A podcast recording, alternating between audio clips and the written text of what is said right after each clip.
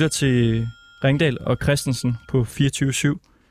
Det nye Paradise Hotel, som nu bare hedder Paradise, har sendt i to uger. Og vi får besøg af en tidligere Paradise Hotel-legende sammen med øh, to andre tidligere. Så øh, kommer de med en anmeldelse af det her øh, nye program. Og så skal vi også lige tale lidt om en, et citat. Det kan du lige øh, fortælle her. Det kommer nemlig her. For at blive forfatter, havde jeg måttet lære mig selv at afbryde, åbne munden, tale lidt højere og lidt højere endnu, og så bare tale med min egen stemme, som slet ikke er særlig høj.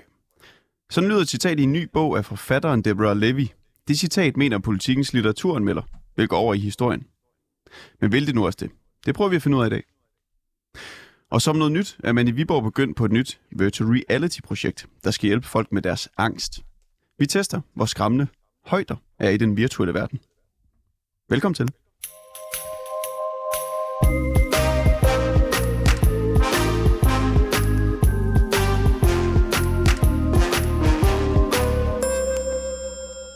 Hej Peter. Kan du øh, huske den her?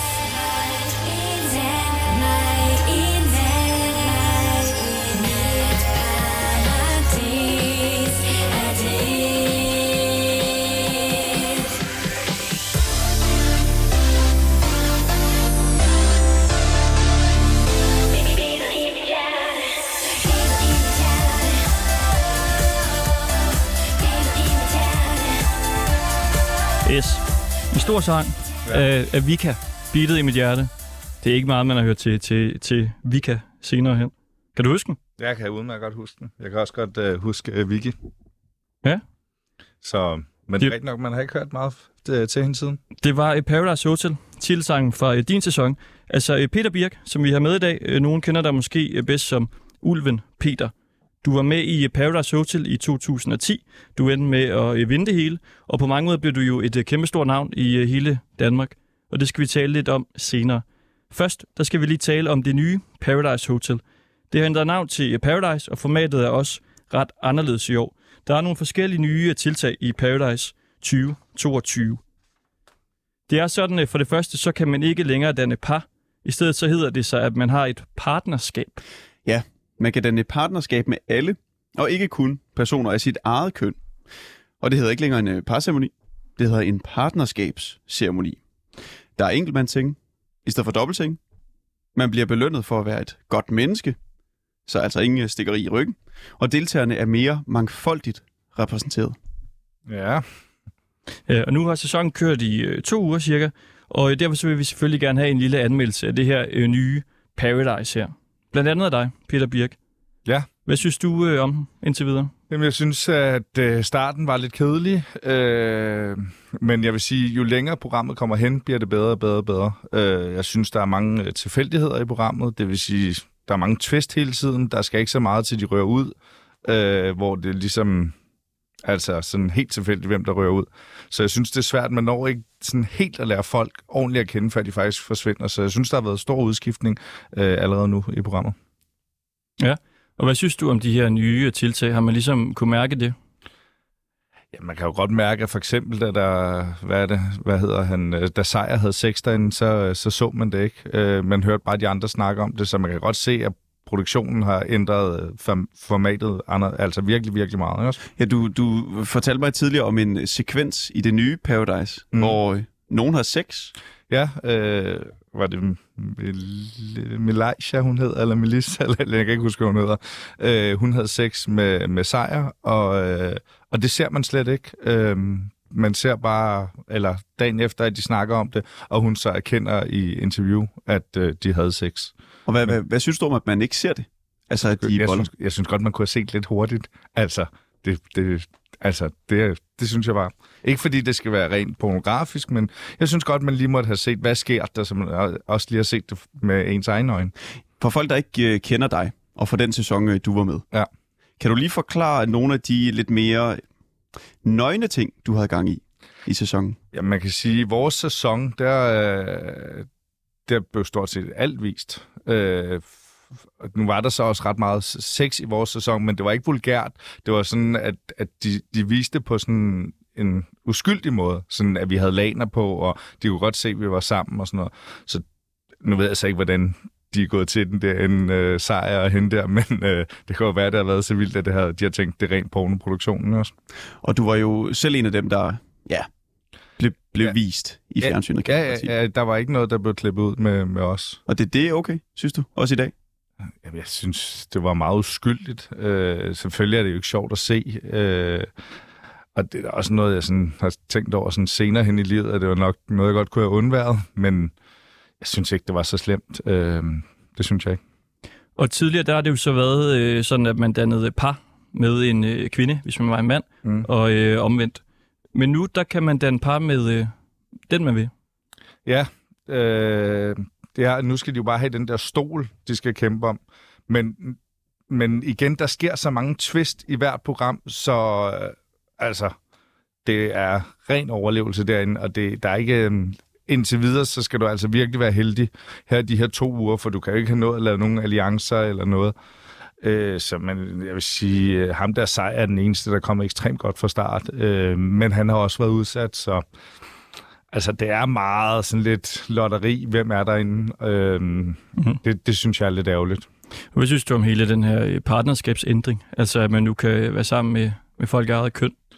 Jamen, man har jo øh, fokuseret meget på, at øh, David, tror jeg, han hedder, og, og så er der også en, øh, en homoseksuel med, som laver ekstremt god tv.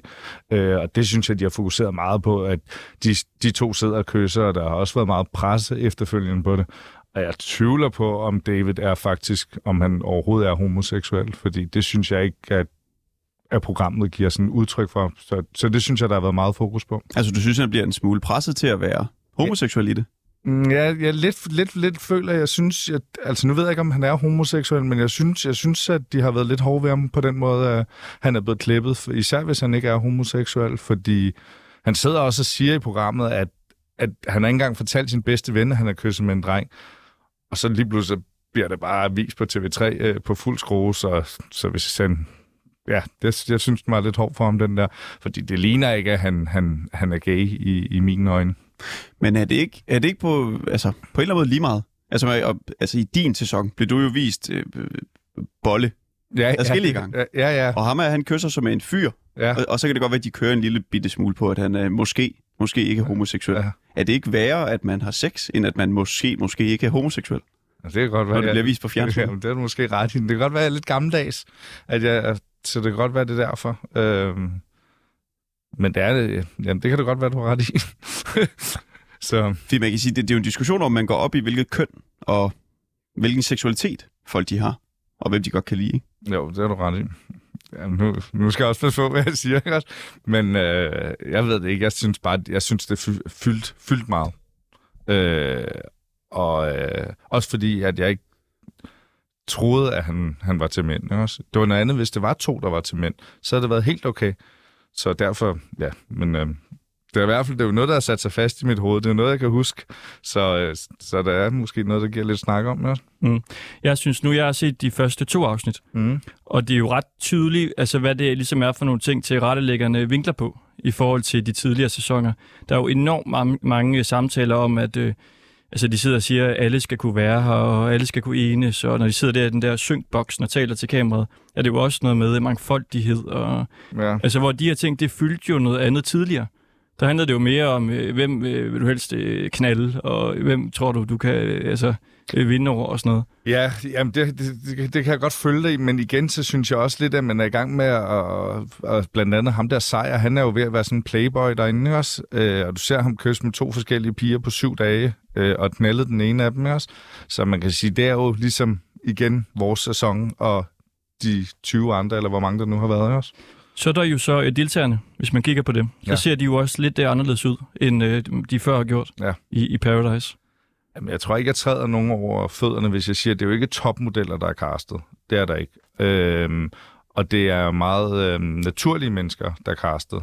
Og, øh, og jeg tror, uden at sige noget forkert, fordi jeg er heller ikke nogen supermodel, øh, men jeg tror, at for folk, der, jeg tror, der er mange, der ser det, hvis det er ekstremt, altså sådan nogle topmodeller som piger og drenge, det tror jeg, der er mange mennesker, der godt kan lide at se på. Øh, nu er det sådan lidt naturlige mennesker, der er med, som også har en fantastisk personlighed, men er ikke modeller. Så, så det tror jeg også er en, en, en, en fejl i, i mine øjne. Mm. Det, det var jo en væsentlig del af Paradise tidligere. Også at man kørte på, øh, hvem er den største babe, og altså, Ja. ja. både på mandesiden og, øh, og, og, og damesiden. Og det er, jo, det er jo slet ikke et element nu, Nej, nej, nej. øh, at skulle være fræk og lækker på, på den der måde. Sy- Synes du, det er ærgerligt? Ja, det synes jeg. Det synes jeg faktisk. Ikke fordi, at... Øh, jo, det synes jeg, det er. Jeg synes, der, der mangler, der mangler nogle... Der mangler nogle, altså nogle super flotte mennesker. Øh, det synes jeg. Det mangler lidt. Hvorfor det? Jamen, det gør bare, at man bliver mere klistret til skærmen. Altså, nu snakker jeg bare ærligt og for hjertet, men det er bare... Altså, jeg synes jeg også, der mangler noget drama. Altså, de, de, de skulle få søde ved hinanden derinde. De er meget søde, det må Ja, man sige. ja. Det her med, hvem der ligesom er med i programmet, det er noget, de også øh, altså bevidst har, har valgt. Øh, programdirektør Kenneth Christensen, han øh, siger i en pressemeddelelse, vi er gået efter, at alle vores seere får mulighed for at spejle sig i vores cast. Altså, de, så de har måske prøvet ligesom at finde nogen, der ligner øh, den almene dansker mere, end det har gjort tidligere. Kan der ikke også være nogle gode ting ved det? Jo, det kan der være rigtig mange gode ting, og det vil jeg det helt klart sige, det har Carsten da også formodet. Øh, fordi jeg tror, der er rigtig mange, der kan spejle sig i de mennesker. Øhm, så, men, men nu sidder jeg også og tænker, altså laver de det for at gøre folk tilfredse, eller laver de det for at lave god tv? Øh, og der kan det måske være, at de har været, ja, det ved jeg ikke. Jeg, jeg havde nok ikke, hvis det var mig, der var programdirektør, havde jeg nok ikke tænkt sådan. Man kan sige, det er jo en stor ting i samfundet sådan med kropspres og kropsidealer og sådan noget der. Der kan det jo godt være, at det kan skubbe øh, ligesom i en anden retning der, at dem, der er med i Paradise, også er nogen, der øh, har nogle store maver og, og så videre. Ja. Ja. Jamen altså, det er den rigtige udvikling, men spørgsmålet er, om, om der er seere i det. ja, det må vi jo så se, Ja. hvad de siger. Vi skal lige prøve at tale med en, som øh, måske er lidt uenig med dig. Det er øh, Daniel Rosendal fra sæson 16 af Paradise Hotel. Han blev kendt som Lone Wolf, dengang øh, han var med. Kender du ham? Det er jeg ved godt, hvem der er. Hej Daniel. Jo, jo, jo, hvad så? Jo, jo. Du har jo set øh, de første to afsnit af den nye sæson her. Og hvad synes ja. Du øh, om det indtil videre? Hvis man tager udgangspunkt i, øh, hvad det var førhen, så, øh, så kan jeg jo bedre om, om, afspejle mig mere selv i, i det nye her. Altså, jeg kan godt lide, at man hylder mangfoldigheden, og, og hvad kan man sige, du ved, sådan, at man bare er sig selv, ligesom jeg selv var i min egen sæson, at det ikke helt er, ikke at det er opsat, men at man er en bestemt type, og man skal knalde det ene og det andet. Og sådan noget. Jeg kan godt lide, at man er, vi er alle sammen forskellige. Og det må man jo sige, at de er derinde jo. At du var der selv med, med flot øh, stridthår og trænet og sådan noget. Ej, hvis du så mig derinde og set noget med ikke trænet, det jeg da ikke mene. Jeg, jeg ved ikke, om jeg vil sige, at du var, var decideret overvægtig. Nej, det var jeg ikke. Men, øh, men du ved, ved de andre sæsoner førhen, du ved, der, der, der går man jo lidt, ligesom Peter han siger, efter de her specielle typer, eller som, som minder meget om hinanden. Og her der er det jo helt ude i hampen, ikke? Altså, der er jo sindssygt mange øh, forskellige slags. Det kan jeg godt lide. Og hvad er det, du synes, øh, det giver til programmet? Altså, at der ligesom er en, en form for mangfoldighed i det? Jamen, jeg synes, øh, lidt ligesom det der med den pressemeddelelse, som du snakker om, det der med, at de, de har gjort det for, at, ligesom, at folk kan afspejle sig. Øh, og der sidder jo rigtig mange, hvad hedder det, især unge tøser derude, og, og fyre også den der synes, den sags skyld, der, der ligesom ser op til folk og sådan noget der, så tror jeg også, det er lidt sundt for dem, at man ligesom også ser nogle andre personer, end bare dem, der altså, de giver kraftet med liv for en, dem der, der, der følger med en selv jo og sådan noget der. Så jeg tror, det er ret sundt, at de lige ser en anden perspektiv af livet, og hvordan man også kan være. Men altså, det, det, det, det er jo tv. Kan man ikke også give Peter lidt ret i, at det er sgu også meget fedt at, at kigge på nogen, der er lækre? Jo, jo, jo, jo. Altså, man, er vi er alle sammen forskellige, jo. Det er det, jeg godt kan lide. Og, og Peter, han, han synes, det er jo fedt, at man ligesom er... Og jeg, kan godt, jeg kan godt følge ham i det der med, at der er nogen, der ligesom kigger, fordi man tænker, okay, han eller hun er lækker, eller er, er nice, eller et eller andet, kontra en, der måske er lidt større, eller super size, eller et eller andet, jo ikke? Så, så jo, men der synes jeg jo bare, det er fedt, men det er jo fedt, vi alle sammen er forskellige, jo. Man kan sige, noget af det, målgrupper. jeg kan huske dig, Daniel, for blandt andet at gå og sådan at bokse ud i luften, da du var med. Og du, du var sådan lidt, øh, du var meget maskulin, det kan jeg vel godt sige. Ja, jeg tror bare, det var min, øh, altså min kedsomhed. Der er jo, det ved Peter også selv, at der er jo meget, ikke spildtid, men der er meget pausetid øh, ind i blandt øh, de forskellige ting, der sker og sådan noget der. Så kedede jeg mig jo bare ikke, og så var det jo bare tilfældigt, at lige tog det med. Så skygget voksede bare lidt i varmen der. Men tror du, at du ville have passet ind i øh, ja, det nye format? Altså lad mig sige det sådan her. Jeg vil hellere være i det nye format, end, end det jeg selv var i. Og hvis man, hvis man så min sæson, så kan man også se, at jeg skilte mig meget ud ved at bare være mig.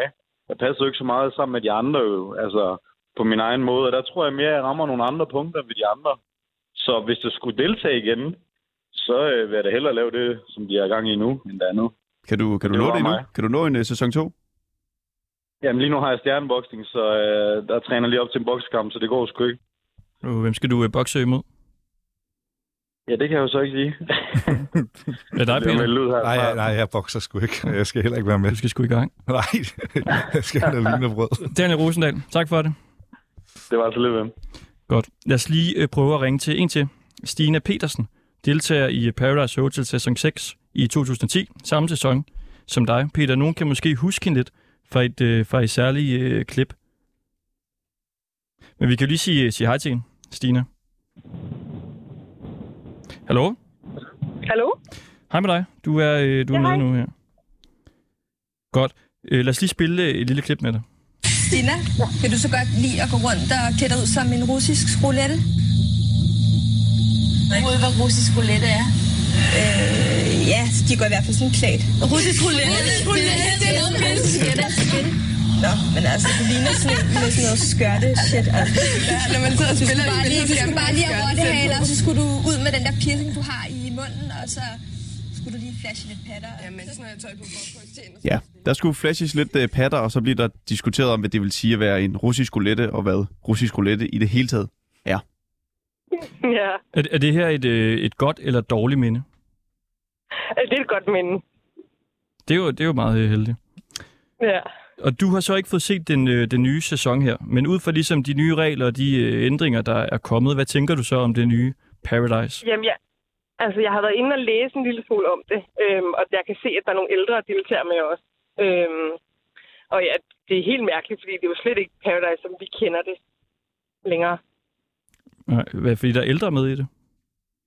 Jamen, altså for det første, så er det normalt unge mennesker, der kun er med, øh, og ikke rigtig ældre. Og så også bare den måde, det er opstillet på, øh, med at øh, der er kommet homoseksuelle med, og ja, alt sådan noget. Det, ja, det, det er slet ikke, som det plejer at være. Det plejer at være dreng, pige, dreng, pige, dreng, pige. Jo, jo det lader meget om. Hvad synes du så om øh, de ændringer, der så er kommet? Jeg synes, det er meget mærkeligt. Det er i hvert fald ikke, som det plejer at være, og jeg har ikke lyst til at se det, øh, når det er, at altså, det har ændret sig på den måde, som det har. Vi alle sammen kan jo godt lide det der gamle, klassiske drama, hvor at, at der er nogle piger, der bliver taget for nogle andre, og ja, så kan man godt lide den samme dreng, og ja, det, det bliver lidt for underligt det andet. Er det underligt, at der er homoseksuelle med i det? Nej, det var der faktisk også i, i min sæson. Mm. Mm. Øhm, der var en, der ikke var sprunget ud endnu på daværende tidspunkt. Det var en, der hed Nikolaj. Han var med, øh, og han lavede jo bare som om, at han var heteroseksuel, men han var faktisk homoseksuel. Han er sammen med Silas Holstedt der i dag. Mm. Øhm, og så var der også Patrick. Og han var også homoseksuel, så det er ikke fordi, der ikke var homoseksuelle med det gang. Men øh, det er noget med de flytter eller sådan noget nu, ikke? Altså, der, er så, så er der to homoseksuelle med, hvor de Jo. så flytter, og ja, Og det er der mærkeligt, var der eller altså hvad? bare en. Jeg synes, det var underligt, ja. Jeg synes, det var underligt. Ja, hvorfor at det? det er... Jamen, bare fordi det er ikke sådan, som man tænker øh, normalt Paradise Hotel. Nej, men, Det men er det ikke også bare sådan en afspejling af, virkeligheden på en eller anden måde? Altså, vi taler mere om køn og seksualitet og sådan noget. Jo, jo, og det var der jo også dengang, i og med, at der var en homoseksuel med. Men når man ligesom skal se det nu, og det, det har ændret sig så meget, som det har. Det er ikke kun, at der er homoseksuelle med, det er hele setupet på den måde, som det er. Der synes jeg, det er meget underligt, og man ser også, at sidste gang, eller var det sidste år eller forrige år, der var, hvad hedder de, pan, panseksuelle øh, med. Altså det vil sige, sådan nogle, der ikke bliver forelsket i, at de vil ikke øh, sige, at de selv er enten heteroseksuelle eller homoseksuelle, men de forelsker sig i personligheden, uanset køn eller hvad det er, de siger. Øhm, det har jeg også rigtig svært ved at forholde mig til. Det har jeg helt ærligt. Vi har øh, Peter Birk med i studiet. Jeg ved ikke, om I har hilst på hinanden siden. Nej, øh, hej Stine. vi har helt på hinanden, Ja, ja, ja. men det er lang tid siden. ja, det, det er mange år siden. Men vi er stadig gode venner. Eller Det- vi, er vi, vi, vi giver hinanden kram, når vi ser hinanden. Dejligt. Jamen altså, øh, Stine Petersen, tak fordi vi lige måtte øh, ringe til dig. Jamen, det var så lidt, at jeg er spændt på at høre, hvad Peter han synes om det hele nu. Jamen, Peter, han øh, er heller ikke stor fan, kan vi godt sige. Nej, det er ikke. ja. Ej, det, Men man skal give det det, en er bare, chance. det er bare for underligt. Men måske er det også bare os, der er blevet og, og ikke og svært ved at følge med i det nye trend. Det ved jeg ikke. Er I blevet boomer, Peter? Øh, den skal jeg lige have igen. Er I blevet boomer? Altså simpelthen nogen, der ikke forstår det nye. Det kan godt være, at Stine har, har lidt ret. at Vi er blevet nogle øh, gamle røvhuller, og der er nogle andre ting, vi går op i nu, og øh, vi kan ikke se, øh, vi kan ikke rigtig følge med mere. Det kan jo godt, ja, det er nok det. Det er sket på 10-15 år. Ja det, ja, det er jo lang tid siden. Hvad er det, 12 år siden, vi har med? 12 år, 12 Ja. år siden, ja. Så der er jo sket noget. Tak for det, Stina Petersen. Jamen, det var så lidt. Ha' det godt. Tak. Hej. I lige måde. Hej.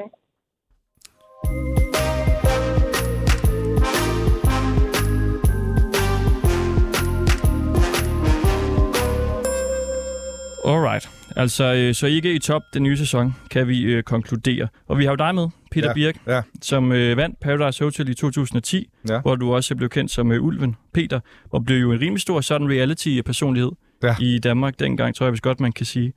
Hvordan var det for dig at gå der som øh, altså almindelig ung gut, og så bliver din sæson øh, sendt der i fjernsynet? Jamen, det var jo helt surrealistisk, øh, og jeg er så glad for, at der ikke var Instagram og alt øh, de der Snapchat og alt det dengang, fordi det stak jo fuldstændig af jo. Altså, jeg, vi kunne ikke engang gå ind i et stort center, uden alle ville have billeder med os, eller... Altså, det, det, stak, det stak virkelig af. Jeg, jeg kunne slet ikke gå nogen steder alene. Øh, blev stoppet hele tiden, og folk ville have billeder med mig. Og, øh, og folk var søde og rare derude, men det var sindssygt stressende, at øh, man orkede ikke engang at lige løbe ned til, til bageren, fordi man vidste bare, at man skulle stå og snakke med nogen, så, så det var sindssygt stressende, og, og det, har, det har været en fed tid, og det har været fedt at opleve, og det er fedt, det er glemt den dag i dag. Øhm, men jeg tror, det er endnu vildere nu med Instagram og hvad det, det hedder, TikTok og alle de der sociale medier, så, så det, det er jeg glad for, at der ikke var dengang. Dengang der var der Facebook, og det var 5.000 venner, og det fik jeg på to dage. Øhm, og det var det, så kunne man ikke få flere. Og, altså, var det, var det gode ting, folk de sagde til dig, eller var det dumme ting? Jeg havde faktisk kun positivt. Øh, Jeg tror, jeg havde måske... Altså, jeg fik cirka de der ja, 100 breve om dagen. Jeg, jeg, jeg er stadig ikke engang... Fysiske breve, du fik. Er på Facebook. Jeg har ikke engang nået at åbne dem den dag i dag. Øh, Så mange ligger der stadig i min... Kan du prøve at gå ind på din uh, telefon?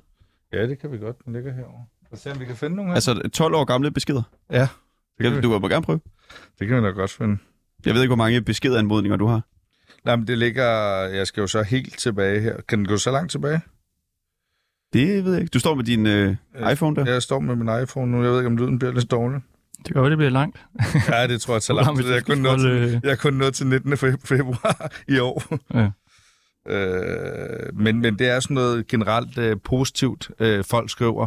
Øh, hvor du sej, og hvor er det fedt, du skriver piger, og hvor har du bare en god personlighed, og folk var meget rosende, og der var ikke øh, det had, som jeg ser nu på nettet, når jeg går ind og ser, for eksempel, hvis man tager en artikel fra Ekstrabladet, og så går ind og ser på den der nation eller et eller andet, hvordan folk bare sviner hinanden til.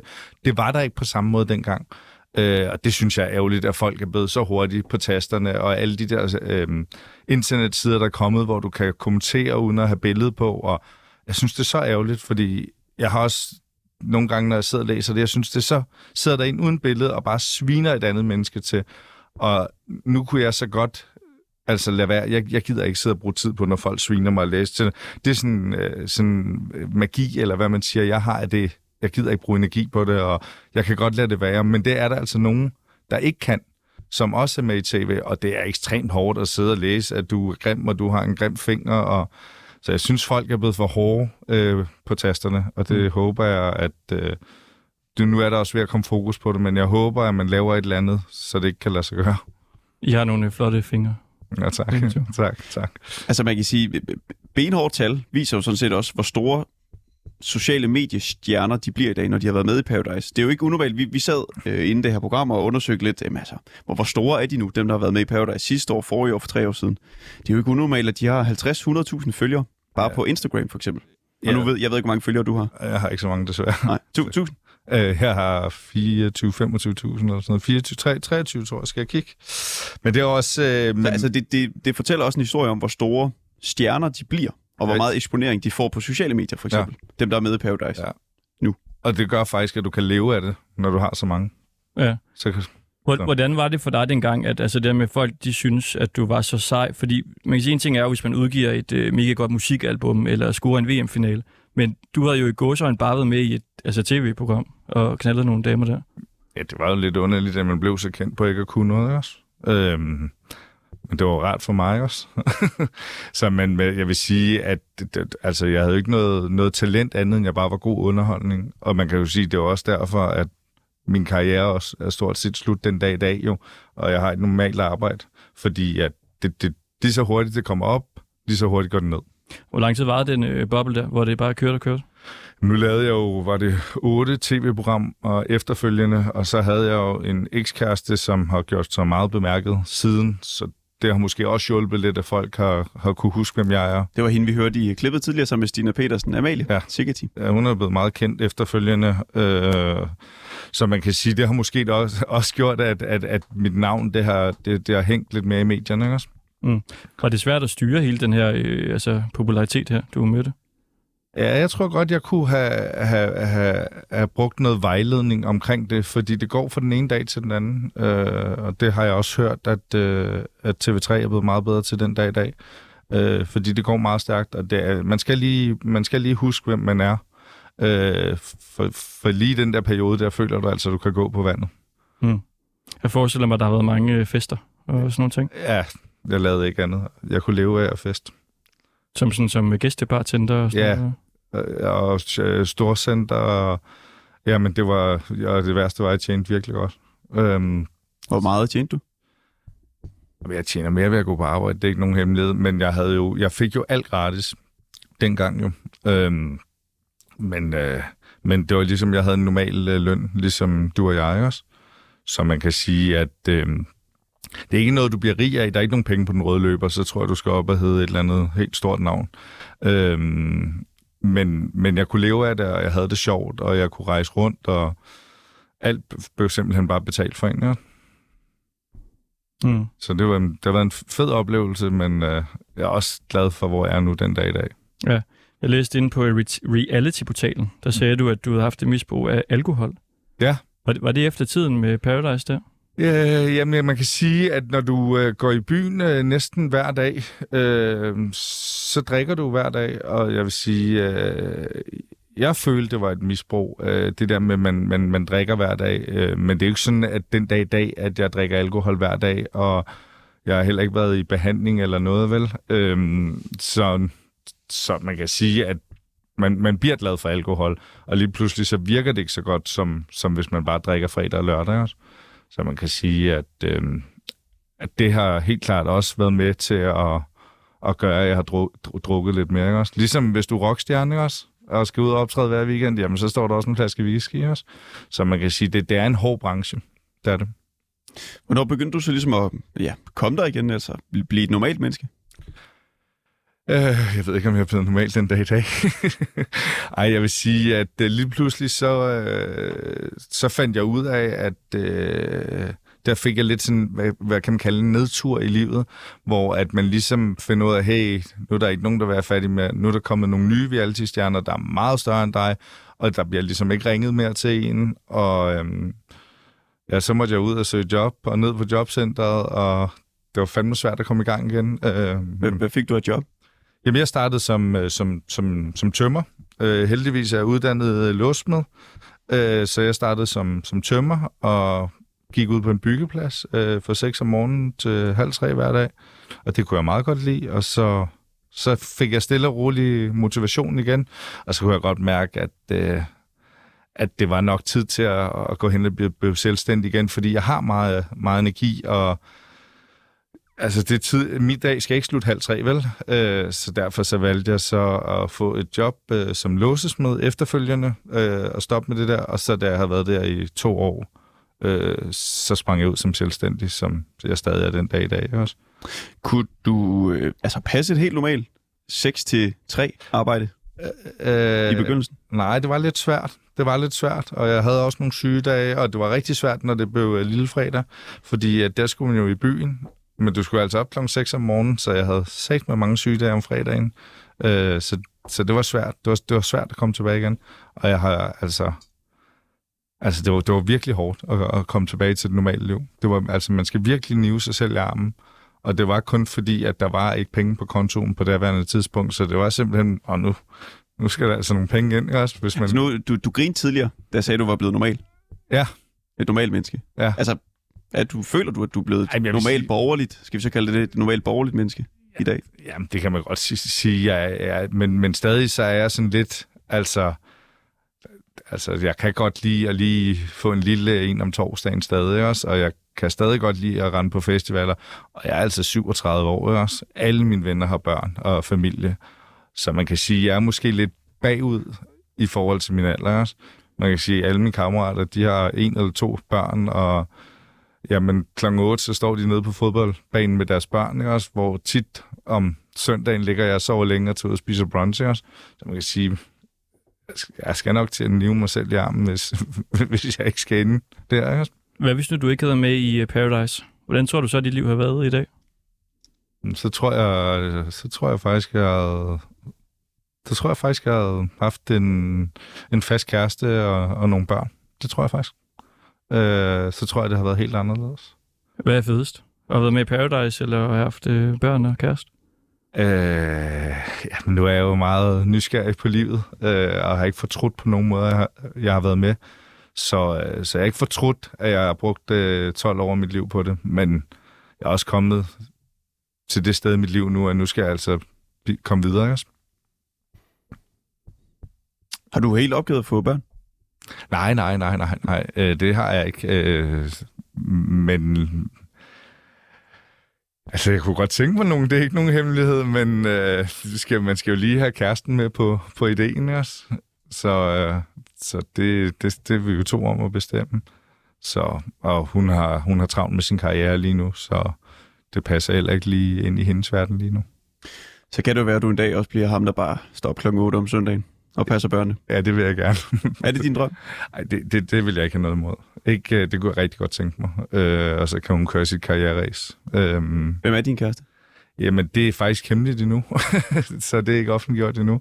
Fordi jeg... Kan du, nu breaker du den. Nej, jeg breaker Jo, den. oh, 24. Og nu kommer den. Nej, Jo. nej, jeg holder det lige... Så bliver vi det nye reality portal Ja, vi nej, nej. en. Jeg holder det, jeg holder det lige hemmeligt endnu. Det har vi aftalt. Et bogstav. Forbogstav. Hvad? Forbogstav. Nej, Sofia, hun, hun har også selv været lidt i fjernsynet, så det holder vi for os selv. Peter Birk, tusind tak for det. Yes. Og du er jo med øh, i resten af programmet. Ja. Og kan bare hygge dig. Jamen, det glæder jeg mig til. Det er godt. Tak for det. Tak.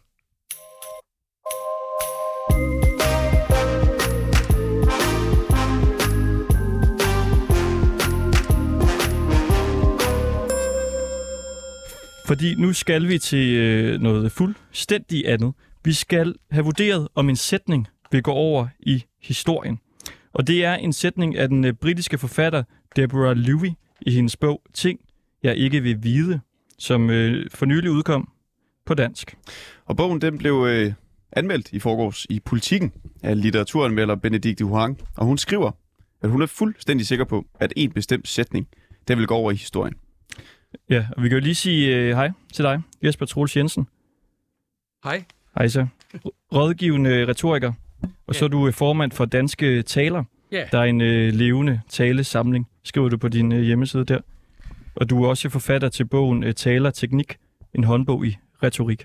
Jamen, det er da fantastisk, alt det, jeg Ja, der er en lang øh, titel der, men så ved vi ligesom, du er den rette til at vurdere, om en sætning vil gå over i historien. Lad os lige først høre, fordi vi tænkte, hvad, hvad synes normale mennesker egentlig om det her? Derfor så ringede vi ud til nogle helt almindelige mennesker og øh, spurgte, om de tror, at det bliver en historisk sætning.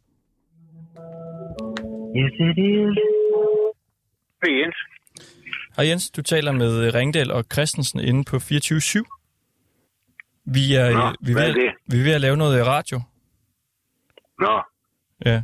Hvad, først, jeg, jeg så lige, du hed øh, Jens Gudhjem og bor på Gudhjemvej i Gudhjem. ja, ja. Det, det er da vildt nok.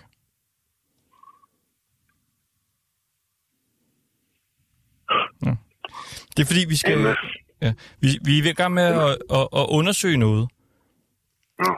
Må jeg ikke lige prøve at læse et, øh, et citat op for dig? det må du godt. For at blive forfatter havde jeg måtte lære mig selv at afbryde, åbne munden, tale lidt højere og lidt højere endnu, og så bare tale med min egen stemme, som slet ikke er særlig høj. Ja, hvad, hvad, hvad, hvad så? Hvad synes du øh, om den? Ja, det ved jeg ikke rigtigt. Jeg skal sige, det er sådan ligesom... Det er svært at se. Altså sådan lige på... Tror- det ved jeg ikke. Nej. Tror du, det er en sætning, der vil gå over i historien? Nej. Nej. Hm. Hvorfor ikke det? Jamen altså, så ville den jo have sagt mig noget med det samme. Ja. Okay, så den er ikke, helt- den er ikke helt op at, at ringe der. Nej. Har du noget yndlingscitat? Nej. Hmm. Ikke Jens? andet, man skal være glad for det, man kan. Ja, den var også god. Den kunne måske også godt gå over i historien. Nej, det tror jeg sgu ikke. Nej, det tror jeg, tror jeg sgu ikke. Jens, er du sådan en, der, der læser bøger? Uh, ikke mere, men det har jeg gjort. Hvad plejede du så at, øh, at læse? Jamen altså, det mest uh, altså bøger om Bornholm og lederhistorie og sådan noget. Og så nogle enkelte uh, romaner, men det er ikke så meget. Når du så læste de her bøger, lagde du så mærke til sådan særlige citater, som du så kan huske øh, bagefter? Ja, det kan godt være, at man nu det skulle så længe siden, så nu kan jeg ikke rigtig sige noget om det. Ja, det var altså øh, Jens Gudhjem, der boede på øh, Gudhjemvej i Gudhjem. Det er jo vildt nok. Jesper Troels Jensen, han var lidt i tvivl, om øh, den her den ville gå over i historien. Ja, H- hvad tror du? ja, altså jeg er også i tvivl. Jeg, jeg er måske så i tvivl på en måde, så jeg kan prøve at forklare, hvorfor jeg er i, i, i, i tvivl om det her. Men øh, altså for det første, hvis nogle citater, de ligesom skal virkelig leve, så er det ofte, at de skal indeholde for eksempel en kontrast. Livet leves forlæns, men forstås baglæns. Det er en sådan en kontrast, mand, kvinde, høj, lav og sådan nogle ting med kontraster i. Og det er der ikke i den her. Så kan man så se, at har den sådan en anden klassisk struktur, og det er tretrinsraketten. Og øh, konge, Gud og fædreland har den sådan et stykke i sig, som, øh, som ligesom siger, mm, det hænger godt sammen. Og det sjove ved den her tretrinsraket, det er, at den gælder også ved ren vrøvl. On, don, den. Altså, der er et eller andet ved tretrinsraketter, og det har den heller ikke. Så, så øh, hvis den så var det et perfekt svar på et bestemt problem, når det er sådan, så skal vi gøre sådan. Det har den heller ikke rigtigt. Så jeg tror, øh, jeg tror ikke, hun får ret. Men øh, nu citerede jeg jo Søren Kierkegaard før, livet leves forlæns og forstås baglæns, og det er jo først om nogle år, at vi kan finde ud af, om den her, den her sætning øh, blev til et citat, som levede for sig selv om, og gjorde ting og sager. Det er jeg i tvivl om. Men det er ikke, fordi det ikke, det ikke har kvaliteter. Det er bare nogle helt andre problemstillinger. Så altså, du, du vil ikke lægge øh, sætningen helt i graven? Nej, det vil jeg ikke. Ja, næsten. Har den en, et enkelt ben i graven? Ja, den har et enkelt ben i graven, men, men jeg tror i virkeligheden, det er et forsøg på at besvare et spørgsmål. Og spørgsmålet er, hvis man ligesom ikke bliver hørt, eller skal man så bare være en duks? Eller skal man slå i bordet og sige, her kommer jeg, jeg vil afbryde, jeg vil tale højere, og nu skal nogen høre på, hvad jeg siger? Det er jo sådan set noget af det, citatet øh, det der handler om. Desværre så har jeg en meget svag stemme. Du, øh, du nævnte så et, et citat fra en bog, Søren Kierkegaard. Nu, jeg, jeg kommer lige med nogle, øh, nogle ikoniske sætninger. Er du klar? Det kan du så. Ik bin ein Berliner. Ja. I'll be back. Ja. May the force be with you. Ja. That's one small step for a man, a giant leap for mankind. Ja. Hvad kendetegner de her? De beskriver en fuldstændig præcis situation. Armstrong, der sætter benene ned på månen. Kennedy, der står i Berlin. Så, så når øh, citater kan blive meget berømte, så er det fordi, de samtidig er svar på det, vi kalder en retorisk situation. Hvad var der brug for, at nogen sagde lige der? Og når det så rammer, så smelter det hele sammen, og samtidig har vi for vores indre blik præcise billeder af de her, nogle af dem i sort hvid endda, som vi kan se på vores indre blik. Øh, så derfor bliver de hængende. Ikke på grund af den sproglige struktur, som jeg talte om i starten, men fordi de er et svar. Præcist svar. En opsummering af en bestemt konkret begivenhed. Og det er jo altså i politikens litteraturalmelder Benedikte Huang, som har øh, skrevet, at en øh, sætning i øh, bogen Ting jeg ikke vil vide, den ved hun, at den vil gå over i historien. Lad os lige prøve at ringe til et til helt almindeligt menneske og spørge, om, om vedkommende var med på den. Det er Rikke. Hej Rikke, du taler med Ringdal og Christensen inde på 24 Hej. Og jeg vil høre, om jeg må læse et uh, citat højt for dig. Øh... ja, det må du gerne. Er du klar? Ja. For at blive forfatter, havde jeg måttet lære mig selv at afbryde. Åbne munden, tale lidt højere og lidt højere endnu, og så bare tale med min egen stemme, som slet ikke er særlig høj.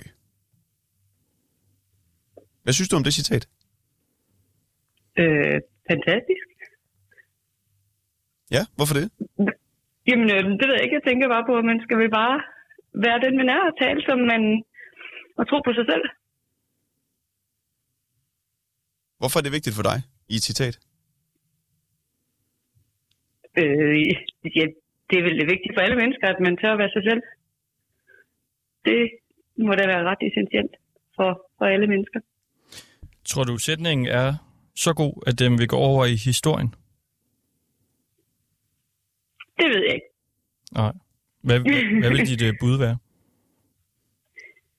Jamen, øh, det kunne den vel godt. Ja, en uh, smuk sætning, der kunne gå over i historien. Ja. Hun var lidt mere positiv over for dig, Ja, men ja. stadig lidt tvivlende ved, om, jo, om det nu kunne være. Jo, det er rigtigt, men, men det basale problem, det er, enten skal den have en struktur, der appellerer til vores hukommelse, sådan rytmisk og på anden måde, eller også så skal den ligesom være et svar, som jeg sagde før, på en given situation. Der var brug for det svar, og det var der en, der gav. Den hænger ligesom lidt øh, for sig selv, uden at være hverken det ene øh, eller det andet. Og det tror jeg er et problem. Sådan også t- temmelig kompliceret sådan øh, bygget op. Den er svær at, huske i hvert fald. Det, øh, det vil jeg Ja. gerne give dig ret i. Lad os lige prøve at høre en til, vi, øh, vi ringer til. Ja, det er sjovt. Ja, hej. Du taler med Ringdal og Christensen inden ved 24 Ja. Vi er ved at lave noget øh, radio, og vi vil gerne spørge, om du ikke lige vil hjælpe os med en ting. Det kommer an over, hvad det er. Ja, det er meget øh, simpelt. Først så skal du bare lige lytte efter nu, okay? Så kommer jeg lige med en øh, sætning. For at blive forfatter havde jeg måttet lære mig selv at afbryde, åbne munden, tale lidt højere og lidt højere endnu, og så bare tale med min egen stemme, som slet ikke er særlig høj. Det er et citat i en øh, ny bog. Tror du, at øh, den sætning, den vil gå over i historien? Nej, det tror jeg nok. Da. Det tror du ikke? Nej, Hvordan kan det være? det ved jeg ikke. Men jeg har, jeg har ikke meget tid nu lige så. Ja, hvad, hvad laver du? Jeg er på arbejde. Okay. Er der, øh, er der travlt i dag? Hvad siger du? Er der travlt i dag? Det er vi da hver dag. Nå, hvad arbejder du med? Jeg er håndværker. Håndværker. Har du nogle øh, citater, du ligesom går og, og kører ind i hovedet, når du går Nej, slet ikke. Slet ikke. Nej, nej. Desværre. Men den, ikke, den fanger ikke lige dig helt, den øh, sætning der. Nej. Nej, det er godt. Mm. Det er godt, du hej. Ja. Hej, hej. Hej, hej. Og altså øh, Jesper Troels Jensen, formand for øh, Danske Taler. Det her med, at en øh, sætning går over i historien, hvad vil det egentlig øh, sige? Ja, altså det vil også sige noget rent praktisk. Det vil sige, at den bliver gentaget og gentaget og gentaget. Det er jo derfor, det er et citat. Det er jo derfor, det er et citat, ikke? at man citerer nogen, og det lever ligesom efterhånden også hele sit eget liv. Man siger citat, ingen kan længere huske, hvor det kommer fra, men det lyder godt, eller det var et svar på en helt bestemt øh, situation. Øhm, og det synes jeg stadigvæk er udfordringen med, med, det, her, øh, med det her citat. Det, øh, det er klart. Hvad, hvad synes du om citatet, øh, Peter Birk? Du kan sikkert ikke huske noget af det. jeg synes heller ikke, du var særlig godt. Nej, du er heller ikke helt ramt der. Nej, det er heller ikke. Skal man være det, eller hvad? Det ved jeg ikke. I hvert fald så tror politikens litteraturanmelder altså, at det her det vil gå over i historien. Vi har også været i kontakt. Ja, hun ikke bare tror, hun ved det. Hun, hun, er fuldstændig Hun sikker. ved det. Hun er fuldstændig sikker. det er jeg ikke enig i. Og vi har været i kontakt med Danske Spil. Fordi vi vil jo på en eller anden måde gerne undersøge sandsynligheden for, at den her sætning går over i historien. De synes, det var en sjov idé. Men de synes alligevel, det var lidt for usandsynligt. På den måde at kunne regne på det. Og fordi man ved jo ikke, hvornår noget vil gå over i historien. Det kan være om 10 år, 20 år, 100 år. Vi aner det ikke. Nej. I hvert fald. Kan du sætte uh, tal på? Altså, hvad er oddsene for, at den her sætning går over i historien? Ja, jeg tror altså, den er meget lille, og hvis det nu er skala 1 til 10, og 10 er helt sikkert, så er vi, tror jeg, vi er nede om, på etteren. Men der er en særlig situation, hvor jeg tror, det er korrekt, at den kan blive citeret. Og det er litterært. Altså, en del af de øh, forfattere, Øh, de kan jo finde på at, at citere hinanden og sig selv, og alle litteraturforskere, efter det nu har stået i politikken, når de så skal til at forske det her, så finder de igen det der citat, og så bliver de ligesom nødt til at tage det med og, og, og, og snakke videre om det. Så det kan komme til at leve sin egen litterære, i sin egen litterære verden. Men noget, som vores statsminister eller en anden vigtig person tager op og, siger, og citerer det der for at illustrere en pointe, den tror jeg ikke på. Okay. Jamen altså, øh, det må jo være svar. Jesper Troels Jensen, rådgivende retoriker og formand for Danske Taler. Lad os lige høre den, øh, den sidste, vi også øh, ringede til. Ja, det er Lars.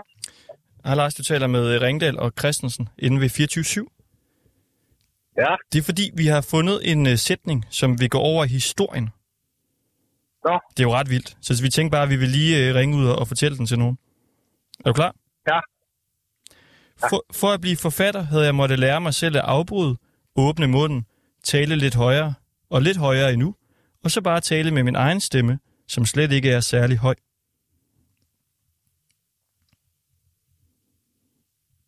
Det var det. Ja. Hvad, hvad, hvad siger du øh, til den sætning? Jamen, den er vel fint nok. Ja. Hvad går det ud på? Jamen, det er en øh, sætning i en ny bog, der hedder Ting, jeg ikke vil vide. Ja. Ja. Tror du, at sætningen vil gå over i historien? Det ved jeg sgu ikke. Nej. Hvad vil du gætte på? Det ved jeg ikke. Nej. Måske. Hvorfor ringer du? Jamen egentlig bare for at høre, om du tror, at den vil gå over i historien. Jamen, det ved jeg ikke, om den vil. Nej. Nej, jeg ved det heller ikke. Det er jo svært at sige. Nej. Ja. Vi må, vi må jo bare vente og se. Ja, ja. Det må vi da. Ja. Ja. Jamen, det er godt. Så må du have en god dag, ikke? Ja, det er godt. Jamen lige lige mod det. Hej då. Hej.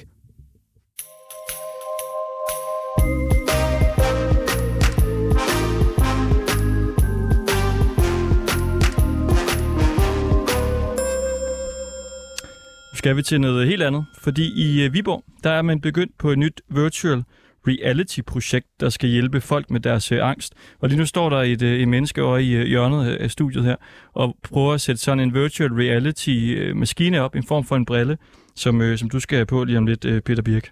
Oh, nej. Det ved jeg ikke helt, om vi har fortalt dig, men så ved du det i hvert fald nu. Det er jo meget godt. Nu har du. ja.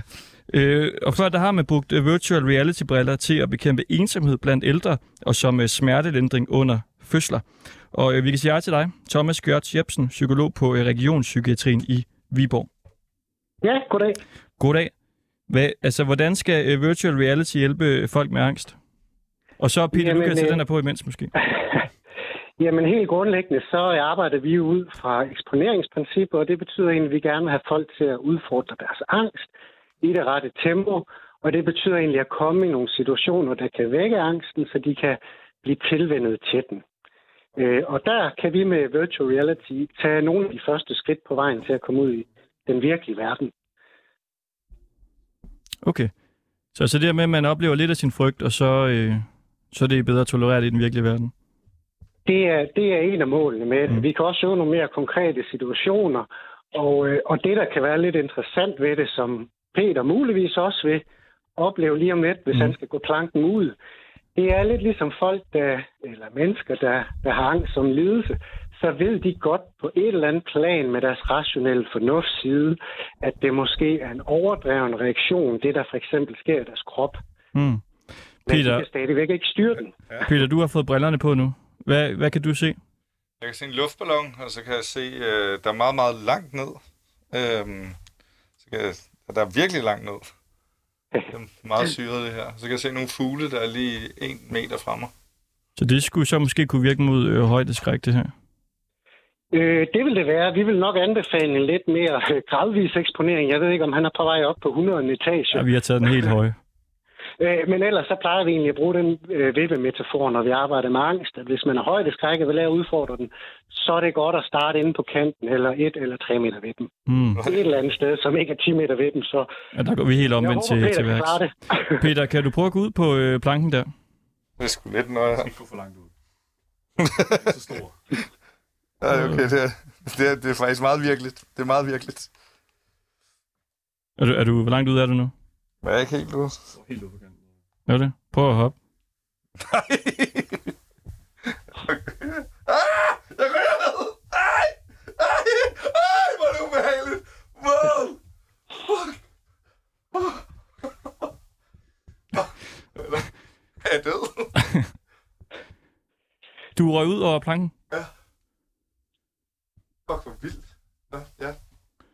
Mm. Ja, det var godt nok øh, meget virkeligt. Er han, øh, han kureret nu, Thomas? Øh, det er jeg ikke sikker på. Men han har i hvert fald fået en oplevelse med, hvor voldsomt kroppen reagerer med adrenalin og alle de her symptomer, og hvordan den nok har forsøgt at få ham til at komme hurtigst muligt væk fra plan- øh, planken på alle andre måder end at springe ud. Ja. Kan, du- kan du komme op igen? Peter, hvor, hvor er du henne nu? Situationen. Jeg, jeg, jeg ligger nede på jorden. Ja. Er du, er du død, Peter? Nej, nej. Jeg, jeg kan se en bil. Prøv at se, om der er sådan en elevator bag dig. Ja, det er der. Så tryk på, øh, på plank. Skal jeg bare gå ind her? Ja. Så behøver du ikke gå ind i. Du er på vej ud af studiet nærmest nu. Nå, okay. Det ved jeg ikke, hvad jeg skal. Du skal ind i elevatoren. Så pas på din Ja. computer, Kristoffer. Ja, du kan okay. Hvad, hvad, hvad er det typisk for noget angst, Jeg kan ikke- som øh, virtual reality kan afhjælpe? Øh, jamen, vi, er jo, vi er jo i prøveperioden her, men vi håber for eksempel med det, der hedder social fobi, hvor man kan, som er, øh, vil jeg understrege, inden for et spektrum, som de fleste øh, mennesker oplever i et eller andet omfang, øh, kan opleve angstsymptomer i samvær med andre mennesker, øh, hvor man kan være bange for, om de vurderer en kritisk. Der kan et første skridt for eksempel være at komme ud i et, et supermarked, hvis vi skal starte et eller andet sted. Øh, og det kunne også være personer, der har panikangstlidelse, det vil sige, at de får angstanfald, hvor de nærmest føler, at de skal dø. Øh, i, Skal du prøve, og for nogen i nogle bestemte situationer. Vi skal lige have Kristoffer til at prøve. Og jeg tager lige hurtigt på. To sekunder. Fordi øh, vi, vi prøvede faktisk tidligere, Peter, der var ingen af os, der turde at gå ud af den der planke der. Nå, Det, jamen, øh, det føles jo mega ægte, når man står i. det, det, det var virkelig ægte, men jeg, jeg tror, at øh, jeg tænkte, at øh, der ikke skete noget, fordi det var et computerspil. Det, Men det og det var ret i. Men Jeg, jeg tror også, jeg skreg lidt, gør jeg ikke? det må man sige. Nu skal vi lige have Kristoffer ud over. Og det er jo ret interessant, at han jo netop ved det med sin rationelle fornuftsside, ikke? men alligevel Ja. er det kryptosdelen, der tager over og, og panikker. Ja, jeg tænkte, inden jeg skal på, at tænke, at det øh, har jeg da ingen problem med. Men, øh, men det havde jeg. Hvor er du hen nu, Kristoffer? Han røg ned. Der er vidt. Du er nede? Han røg ned. Det tog du meget afslappet. Det bliver noget engang at komme op. Nå, okay. Så du snød lidt. Hvis du står der så kommer op. Ja, nu er jeg nede på jorden. Jamen altså, psykolog Thomas Gørts Jebsen fra øh, Region Psykiatrien i Viborg. Tusind tak, fordi du ville være med og fortælle om det her. Tak for det, og nu håber jeg ikke, I har givet Peter højt skræk. Nej, jeg vil sige, det tror øh, jeg altså det meste af Peters voks er sådan svedt væk nu, efter han var oppe og flyve der. Ej, Okay. man får sved på panden på vej ned, fordi at der går alligevel noget tid, og tænker, tænker ej, det må gøre ondt i benene, når jeg rammer, men øh, det gør det heldigvis ikke. Nej. Puha. Det var godt. Ej, det, det lød Ja, betryggende. Ja, Tusind tak for det. selv tak. Hej, hej. Og øh, ja, Kristoffer, du går rundt. Du er hverken rigtig ved mikrofon eller inde i virtual reality. Det ser meget sjovt ud herfra. Der er sådan en klokke herovre. Ui. Ja, det kan du lege mere med i morgen. Peter Birk, tusind tak, fordi du ville være med. Ja, tak fordi jeg måtte. Tidligere Paradise Hotel-vinder, Ulven Peter. Kender nogen der sammen? Nu er du bare låsesmeden, Peter, Ja, der snart har børn og stop klokken 8 og Ja. drikker kaffe. ja, og vejer alt for meget.